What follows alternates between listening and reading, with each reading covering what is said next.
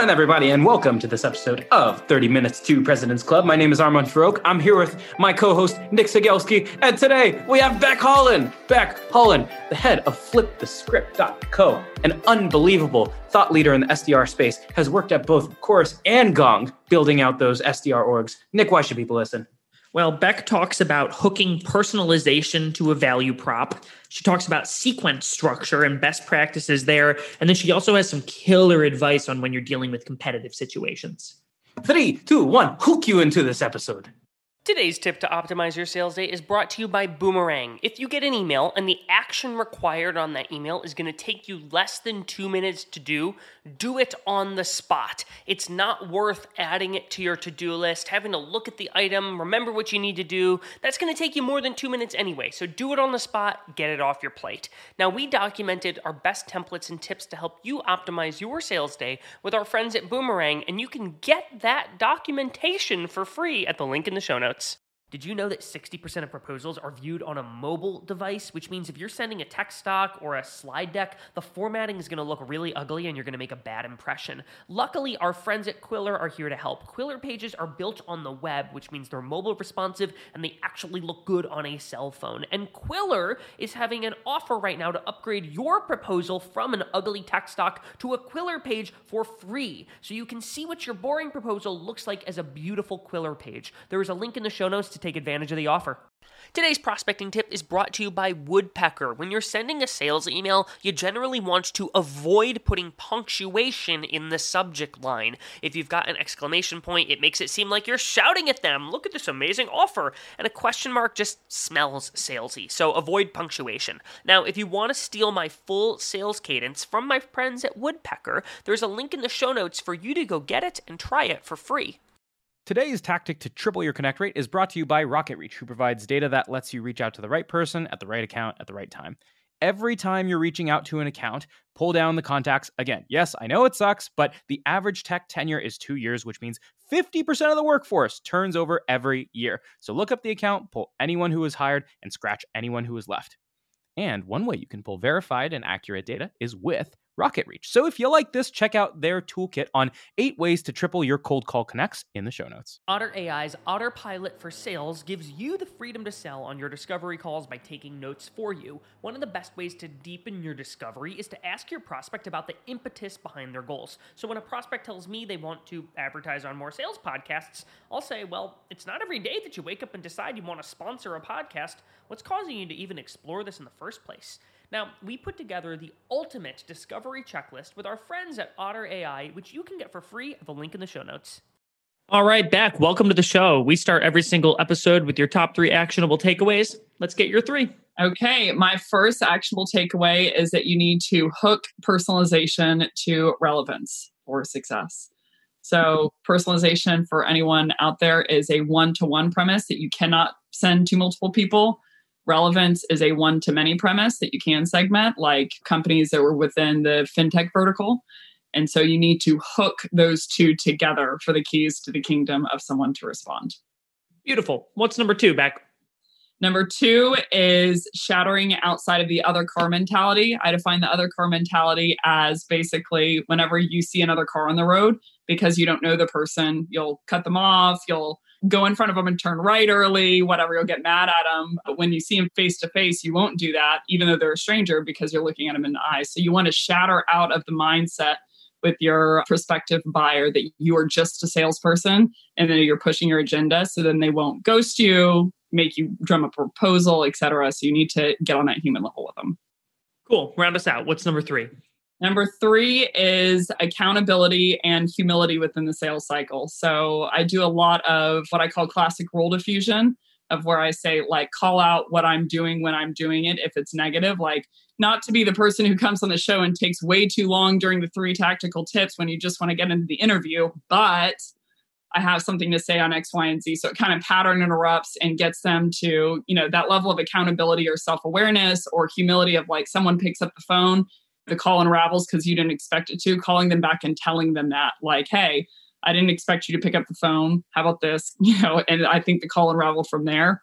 And they'll fight to to pick you up off the floor. It's like, how about this? Give me the next 20 seconds, et cetera, et cetera. So I think a lot of people think that you build rapport by talking well of yourself, which usually it is the opposite. People think you're arrogant and they don't want to hear about you. So I, I try to lead with accountability for when someone doesn't respond, for instance, that it, it was because my lackluster outreach. So you talk a lot about email writing style as well as sequence structure. Let's talk about the style of the email first. Could you give us a sense of inside of your email? Like what does it look like? What are you saying? What's the style? What's the tone? All that stuff. In terms of the structure of an email, most of mine are I dictate the number of lines, the type of line that it is, what you should include in that line, and how you should hook that line and then I enable people to be creative and personalize and use their creative juices within that structure. So, I mean, if, uh, the first email, for example, I usually do four lines. The first line is the premise of outreach, and it's a personalized premise. You know, I notice that you have this podcast on 30 MPC. You know, I listened to this episode with Becc Holland where she drowned on about these topics. You know, one line that stood out to me was X. The second line, I try to hook that what is relevant about my value prop to that level of personalization. And I, I round out with a CTA and a push pull line where I say, either way, such a big fan of your team. Keep the good articles coming and hope you're staying safe with everything going on during COVID.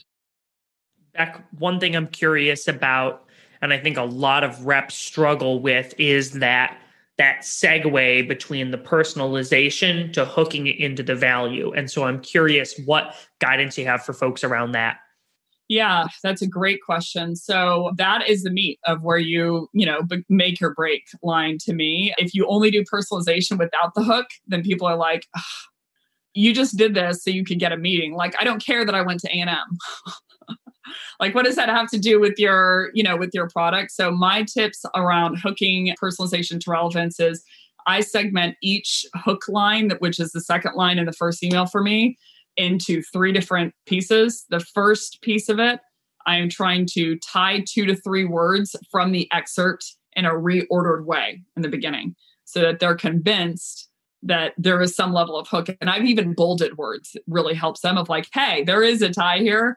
The second piece of it, I give a leading indicator to the one thing that they care about. And then the third piece, I say, and blank as a result, and give them the one thing that they care about. So, you know, let's say it was like, you know, I noticed that you went on this, or I noticed your podcast with Becc, and she talked all about personalization and relevance and said it all comes down to how you scale it. What if you could scale quality conversations over at Carta, get more open rates on your email, or get your prospects on the phone longer, you know, in the meantime, and book more meetings as a result? So that's usually the infrastructure for a hook line that I do. And I start it with one of three ways by saying, What if you could? Imagine if you could, or I have an idea on how you could. So you, you add one other thing on like the type of emails. You're talking about short emails, love short emails. You're bringing in tailoring. You had a hot take the other day on LinkedIn on GIFs and on being cheeky. And we had Jeremy Levier on the other day who literally gets on and plays the guitar poorly and has a blast with it. And I know you have a different perspective on it. So what's your take? I mean, uh, my perspective, it's that is really a style of it really comes down to style of messaging. You know, I I am talking to and I've been trained to talk to a VP of sales, CRO, marketer, CFO, engineer, very technical roles in a lot of case or very execution heavy roles. And so I knew I was coming from Texas, you know, as a very young girl trying to be in the room with CROs of, you know, post IPO companies. And it's like, I just wanted to, I didn't want to be this gimmick of like i don't want you to give me a chance because i'm someone's daughter or because you know i'm selling girl scout cookies. I want you essentially to see me. The goal is as a peer you know respectfully. So it's like i always view i think how part of how you garner respect is that you should lead with it so i'm curious we we talked a lot about the first email being four lines and you said premise hook cta push pull are the future emails any different in topic or structure from then on? Yes, they're all very different for me. So I have five emails in total that I run. I do a 16 step sequence over 21 business days. Five emails, 10 are cold calls. So email two for me is a reply email, you know, in response to email one, asking any thoughts. And the data is there. Like it actually does work. And so I was like, okay, I'm to lose my ego enough to say that, like, this works. but that's email two. Email three, they're starting a new thread. They're not mentioning email one or two, and they're giving a personalization premise. And then they are asking a positive impact question of like, what are you doing to increase the open rates so you can, and then I give a positive business impact to ensure that you're going to hit your quota in Q3. So email three is is consistent of a positive impact question and then a personalized premise too. When should you be replying versus putting a new subject line, new thread? Yeah. So I think you should reply only strategically, is my opinion. So if someone turns you down, if they're a decision maker, chances are they they might not remember. not, not unless you did something egregious. They might not remember. And I don't exactly want to be like, "Hey, I'm the girl that you said no to like 7 months ago, but I went ahead and made these three changes. Like, are we good now?" Like, I would just rather come in blanket. Like, there's no value add to me and in the crude messaging strategy unless you're using it strategically. So, you know, an email too, I'm replying to to any thoughts and the value there is number one because i'm doing personalized messaging it's highlighting something that i did that was very targeted and it's getting a little more reach off of it. And then and again it wasn't my idea. And email four i do a reply email to email three which was highly personalized and i respond i reply to that email thread because at the beginning i'm taking accountability for the approach that it's not working i'm saying hey I read an article the other day about, you know, being relevant to my buyer and I was convicted about the email I sent you. With your permission, if I haven't overstayed my welcome, I'd like to one more shot to earn some of your time. And then I'm going into my third personalized premise. So I only use reply emails strategically because I do not I can't see a case scenario where it's like, oh, okay, this adds more value because I didn't respond to your first four emails. like this makes a stronger case that I would respond. So I try and leverage it only you know only a case scenario where i know it would more effectively drive conversion so i'm curious like how do you do that you're in a you're in a zoom meeting with a buyer and you're sitting down with a buyer and maybe you've had a couple meetings you're at the point where you're negotiating a contract with them talking about commercial terms how do you insert real accountability other than saying i'm going to miss my quota if you don't buy yeah. So I would say a great example of that is like right near the end. Sometimes I've had the feeling, and this kind of slips in with elephant in the room and classic role diffusion. A lot of the principles I, I have been successful for me is like right near the end. If I have the feeling they're going to go competitive, I'd be like, hey, you know, time out for a second, off record. I have a feeling you're going to go to my competitor. I have a feeling I blew it earlier in the sales cycle and I didn't follow up enough. And you had to wait 48 hours for me. And like am i am i nuts? And they'll go yeah. They'll open up. They're like yeah i am going competitive. I'd be like cool. I understand that. Like i get it. I'm not even going to fight. If you don't mind me asking what did they do well? So i can i can learn for next time or uh, what did they do well in the process? So i think a little bit of that vulnerability and again you over index on vulnerability and you over index on your fall on the sword, it comes off just as disingenuous of like, you know, I, uh, for instance, I've jumped on the Zoom line with people where they're like, hey, well, you know, I'm not as good as Becc and, you know, like, or whatever, like, I'm not as good as Cindy over here. So you're actually better off talking to her. I'm like, you're right. And then they'll like crack because they, eh, like, right exactly they have that expression of like wait what she just confirmed my thing it's like right because you don't believe it you'll see the responses of they'll be like, wait, what? Did she just confirm what the crappy thing I said about myself? And I'm like, because you don't believe it because it's false vulnerability capital. But the true, the truth of like, hey, you're not responding because I wasn't relevant. That's the truth, you know. So I leverage it at several different pieces of the cycle, but late stage competitive, I've done that before of like, hey, I have a feeling that I haven't done a good enough job here. And then they're like, yeah, that's the truth. And they start opening up and giving you the real context. I want to talk a little bit about that situation there where maybe they haven't decided to go with a competitor, but I want to get your thoughts on how professional salespeople talk about the competition without just being someone who's like trying to drag their competition through mud or being a jerk. So if you're in that situation and you you hear, hey, by the way, we're also talking to Armand, we're not sure which way we're going to go. How do you handle that situation? Yeah. So most of the time, and I've been asked this, especially I've worked for companies who competed with one another. I've built both their teams, right? So I everyone thinks their competitor is like the devil. Like that's what we all think in our blood. And, you know, I always say good rule of thumb going into it, thinking about it is what Sarah says about Sally says more about Sarah than Sally. I don't always live by the principle, but I know the principle well enough of like, hey, how I speak about someone really is a reflection of where I'm at. So usually sometimes people would come up to me in a booth and be like, hey, how do you compete with blank? and I'd be like, hey, you know, before I go into my typical launch about telling you how awesome we are and terrible they are, and how we're so much more amazing for your business uh, without knowing anything about you. Do you mind me asking you, you know, why are you in market? You know, what, tell me a little bit about your org or your role or your et cetera. And it gets me out of the competitive conversation and gives me more data about them. Because the reality is, you don't know what matters to them about how you differ from your competitor. So it's like, yeah, there's a litany of 100 reasons in your head, probably 50 of them objectively true on paper, by the way. And it's like, I don't know which one of these makes the most sense to the person. So until I have that level of data dig, I don't want to just blanket pitch because I'm shooting myself in the foot and you never know who you're talking to and who they have a relationship with and if they're going to march back over to your competitor and tell them all the nasty things that you're saying about them. So I usually try to flip it using a level of pattern interrupt and accountability into a conversation where I understand more about them and it gets me off of the the competitive situation to where if I'm going to pitch on the back end, I'm going to do it in a very educated way of what matters to them, you know, in terms of my product.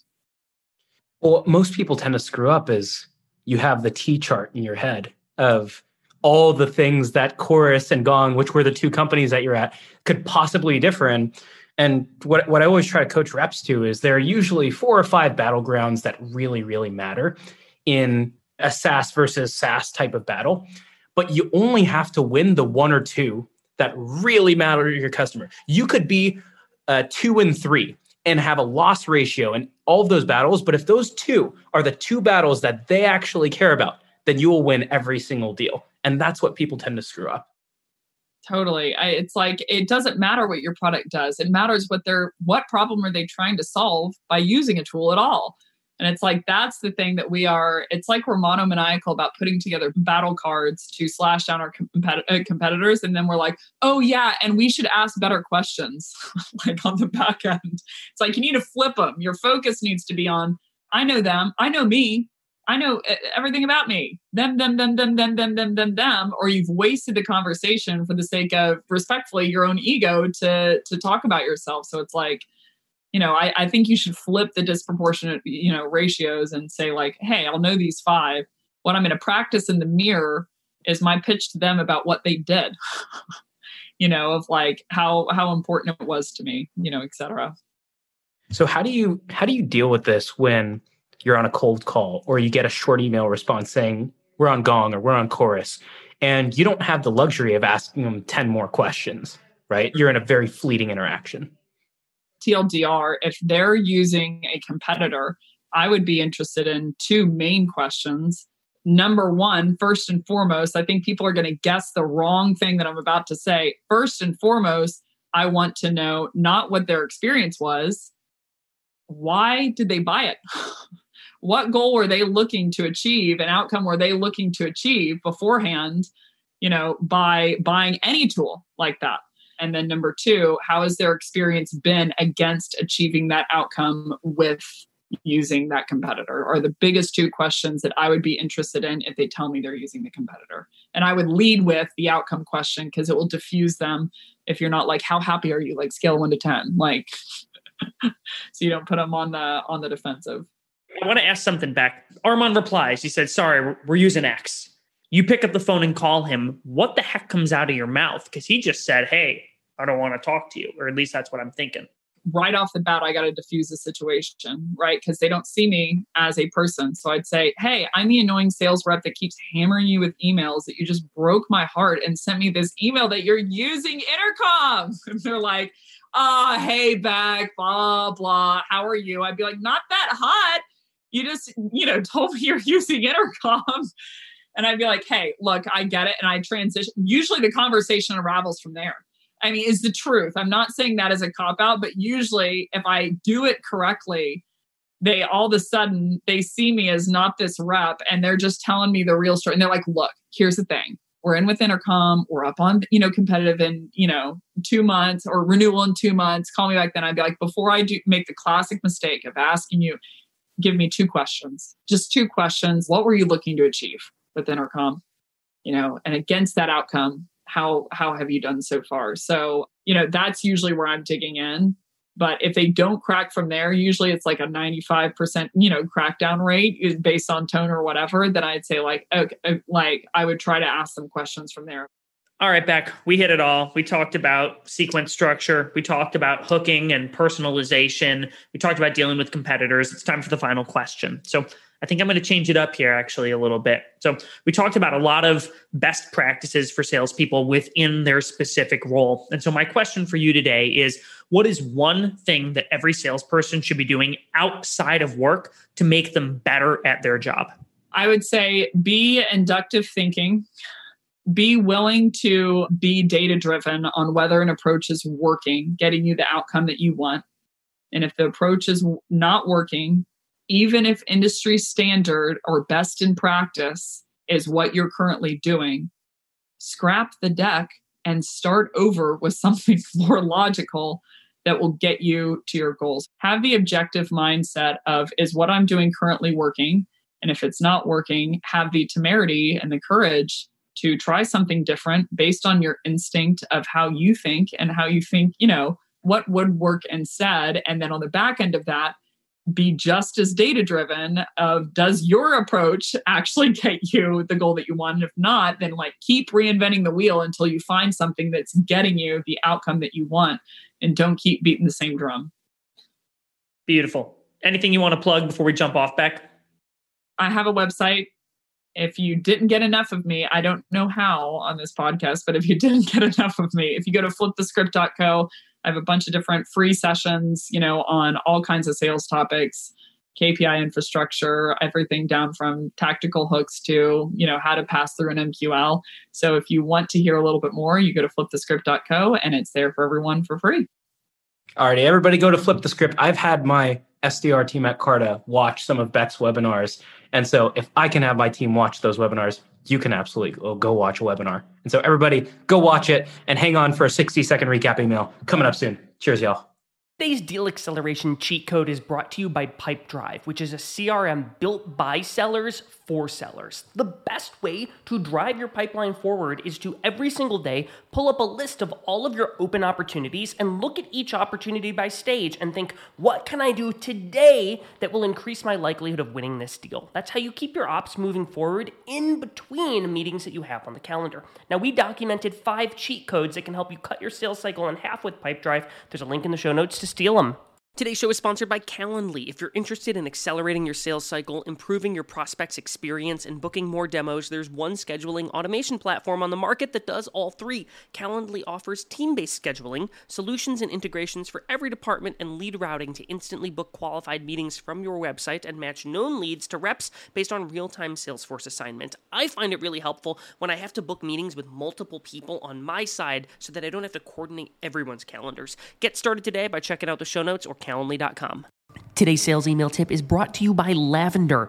If you want to get more replies to your sales emails, try removing exclamation points and question marks from your email subject lines. They cause open rates to plummet. Instead, make the subject line feel internal. It should be short, one to three words, and it should showcase the topic of the email, but also be about them.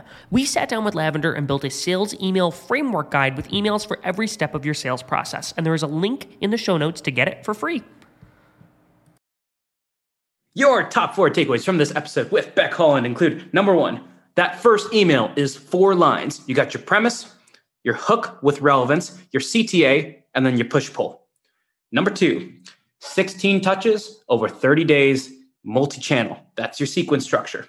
Number three, that second email you got. Any thoughts? Keep it simple.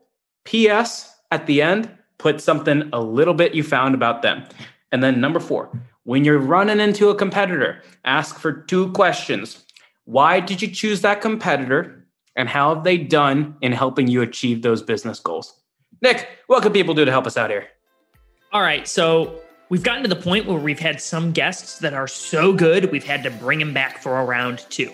And my ask of the audience this week is if you had a particular guest that you were like, man, I am dying to hear more from that person, send me or Armand a LinkedIn message and we'll try and get that person back on. Thanks for listening. We'll see y'all next week.